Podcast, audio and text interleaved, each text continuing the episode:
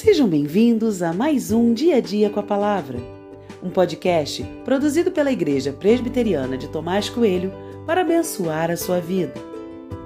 O título de hoje é Às vezes não há o que fazer e tem por base o texto de 2 Samuel 3, 14 a 16, que diz: Davi também enviou mensageiros a Esbozete, filho de Saul, dizendo: Dê-me de volta minha mulher Mical para poder casar com ela, dei como pagamento cem prepúcios de filisteus.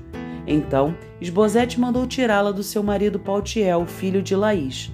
Seu marido a acompanhou, caminhando e chorando atrás dela até Baurim. Então Abner disse a ele: Agora vá e volte para casa. E ele voltou.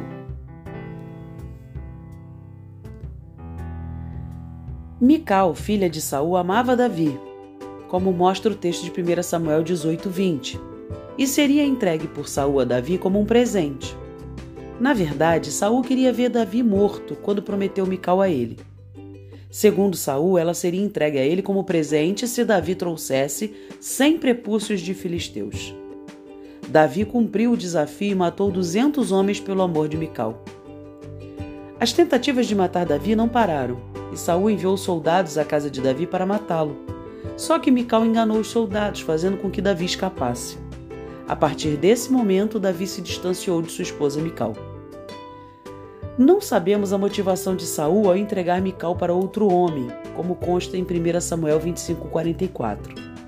Pode ter sido para trazer a ira a Davi. Pode ter sido por vingança. Bem, não sabemos a causa, mas imaginamos que isso deve ter ferido muito a Davi. Ao iniciar sua jornada como rei, Davi pede de volta sua esposa e o registro está nos versículos que destacamos. Ela então é tomada à força de Paltiel, que caminhava chorando pela perda da esposa. Sobre Paltiel pouco sabemos, apenas há registro de sua tristeza. Sua esposa estava sendo levada e ele chorava por isso.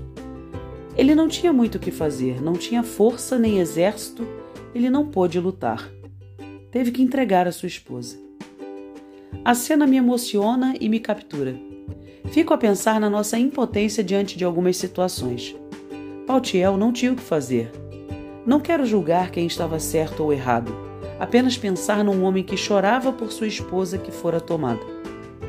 Penso nas inúmeras situações de casamento onde um ou outro não tem o que fazer. Choram impotentes diante do inevitável a destruição da família. Às vezes, nossas famílias são atacadas de todos os lados e nos vemos impotentes também. Que o Senhor nos ajude a enfrentar momentos assim.